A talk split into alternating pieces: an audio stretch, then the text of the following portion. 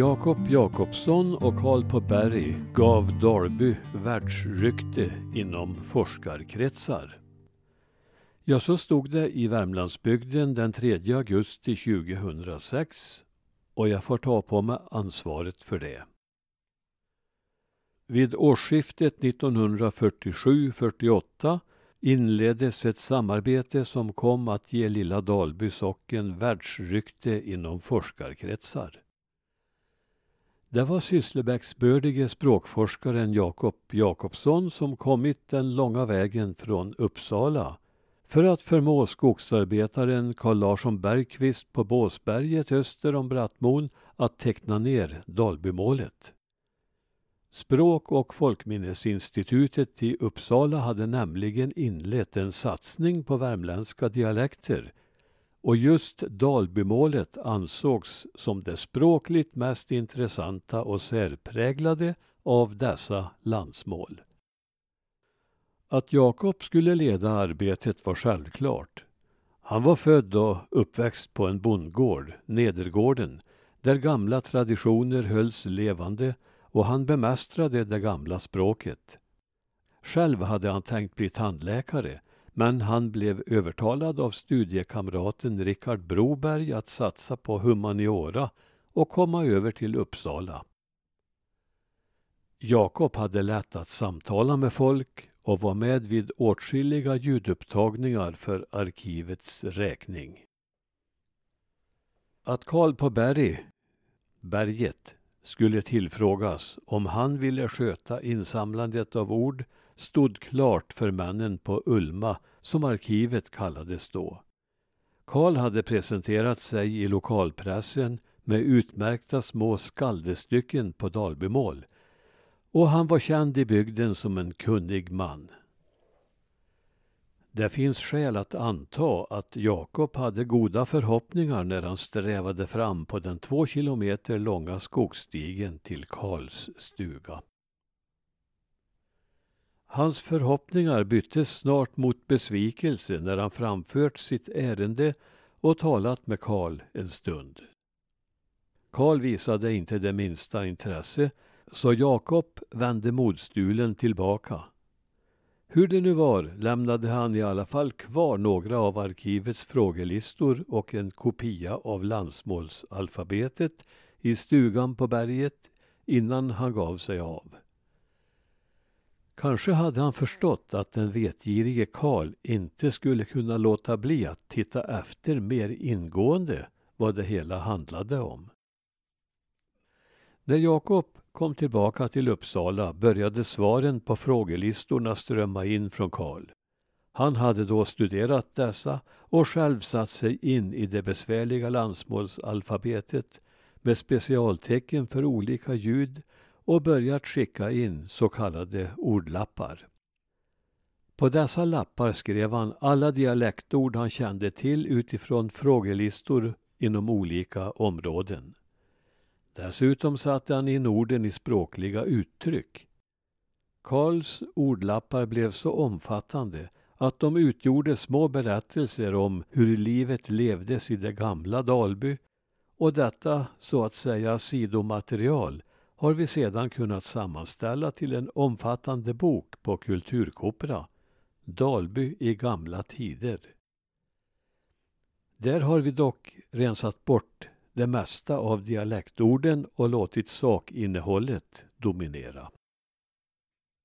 När ordlapparna kom till Uppsala togs de om hand av Jakob som granskade dem och sammanställde hela materialet till en formriktig ordbok.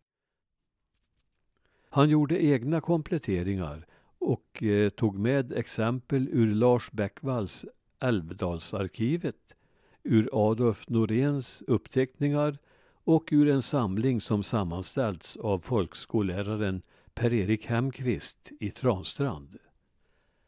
Varje sommar i åtskilliga år åkte Jakob runt till gamla personer i bygden för att få samtliga ord och uttryck verifierade.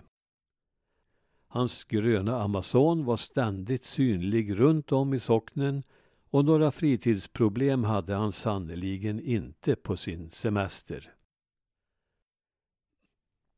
1966 låg det väldiga materialet med över 24 000 uppslagsord färdigt för tryckning. Men till upphovsmännens besvikelse blev tryckningen inte av. Dels skulle det bli mycket kostsamt, dels var det ont om tryckerier som hade de rätta typerna för den fonetiska skriften. Med hjälp av sponsorer fick man i alla fall boken kopierad i tre exemplar. 13 volymer i vardera. Varav två finns i Uppsala och ett på biblioteket i Sysslebäck. De två upphovsmännen fick alltså aldrig tillfredsställelsen att se sitt verk utgivet. Men från forskarkretsar fick de de finaste lovord för sitt verk.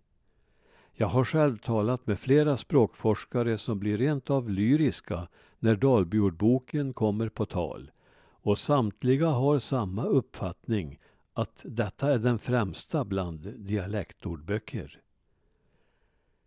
När nya dialektordböcker ska skrivas står Dalbyordboken som mönster. Att den är landets främsta i sitt slag innebär också högst sannolikt att den är världens främsta. Och visst är detta något vi kan vara stolta över i Dalby. Denna ordbok som skapades av en självlärd skogsarbetare från Brattmon och en energisk språkforskare från Sysslebäck. Jag hade nöjet att träffa de båda männen, dock inte samtidigt. Jakob var då och då hemma och intervjuade min far och ofta satt han med sitt anteckningsblock hos farfar när jag var där. Karl intervjuade jag 1980, hans sista levnadsår, för Värmlandsbygdens räkning. Han bodde då på Dalbygården och var väl lite missnöjd med tillvaron. Han kände sig instängd, som han sa, på anstalten. Detta var inte en miljö för honom. Vid samtalet med Karl slogs jag av hans stora kunnighet på flera områden inte minst det språkliga. Grannar och vänner till honom har också vittnat om hans gedigna kunskaper inom olika områden som botanik, teknik och musik med mera. Han spelade själv dragspel och skrev egna kompositioner och att han var en utmärkt tecknare framgår av hans illustrationer till uppteckningsarbetet.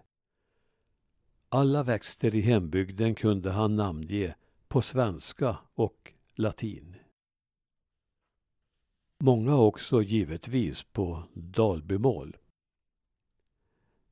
När jag skrev min artikel om Karl och hans arbete hade jag anledning att intervjua Richard Broberg på Ulma om ordboken och hans uppfattning om Karl var entydig.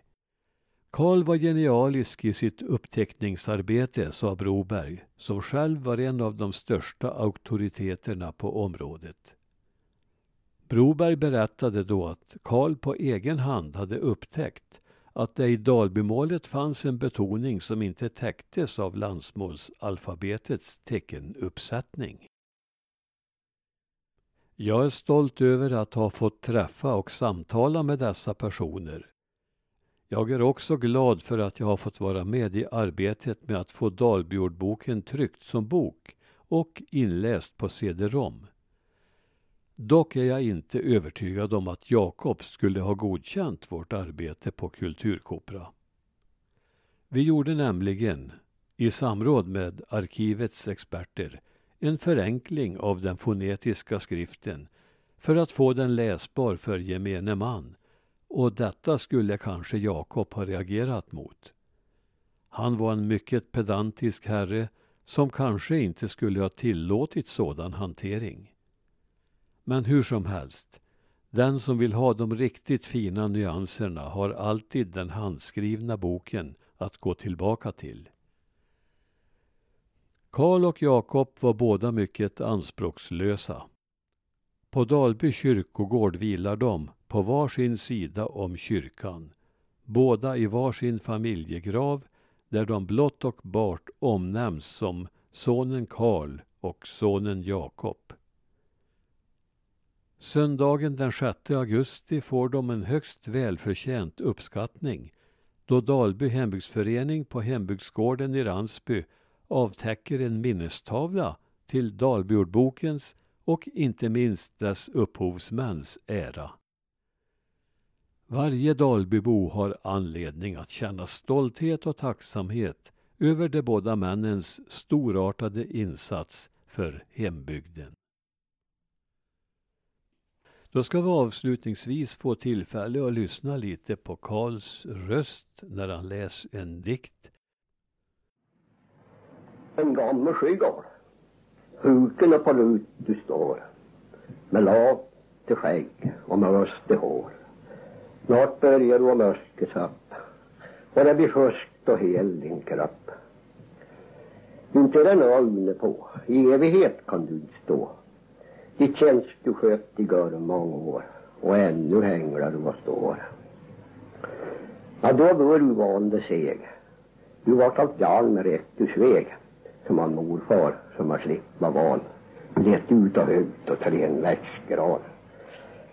En del på verket i lottrint men skigan gick klöven fint. Den kan det hända gran var seg men ni ser dem åt myk så blek. Troget har vi stått på vakt och inte ett hört du sagt har stått varit på tång och sur. Det har stått djur och skur. Inte vart ljusne varit skött. dag och dana klam och stött och när du valter och så skrupp fick inte löva göra det upp. Visst är du tämligen omodern. Nu dög inte mer med väl. På stolpen ska det hänga en tråd med vass och krok tagga på. Det är så typiskt för vår tid, som jämt är full med krig och strid. Men skyggan min och mig fred, han höre gammal att det. Jakobs röst, han hade en utmärkt radioröst. Där han intervjuar gamla Dalbybor. Så många Sjörsen var ni? Det var nio. Det vart väl den det var lite trångbott. Det var trångbott. Men var, och ändå hade vi en gumma, ja en käring, hade vi, det som hade till kommun, som var hem om dagen och, när mamma gick dagsverk inne i bondgården, för det var lite överallt och gjort det och, och, och, och där såg hon ett, där såg hon ett ungan. Den var där i många år. Och sen vart det, eh, vi mig i skolan. Hör, hör var ni i skol då? Vi var i, Hole skolhus. Så gammal var ni när ni började? Skolan? Vi var väl sju och, åtta år. Det var olikt. Eh, så lång skolgång var det då?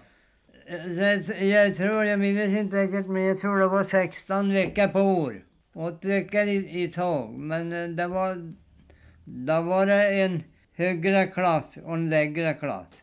Så hon var inte i all på en gång. Den första klassen den gick hel vecka ut till, till lördagen. Då var den, då var den eh, andra, första klassen den var som var sämre. Den var med om lördagarna. Så många, så många år var det som ni gick i skol? Ja, vad gick väl det var en, en 14 och 15 år. Jaha. Sju år. Och sen har varit och börjat och, och vara med i arbete och det fick en värme långt förut in, när, när den var ledig för skolan. Jaha. Vad var det för arbete ni Ja, kunde vara med i då? Det var allt, allt möjligt. Det var, var när de tog upp äpplen. Och sen är det get, getran. Och, och, och kreatura, nöta. Ja, de hade en, en, en Hörgård.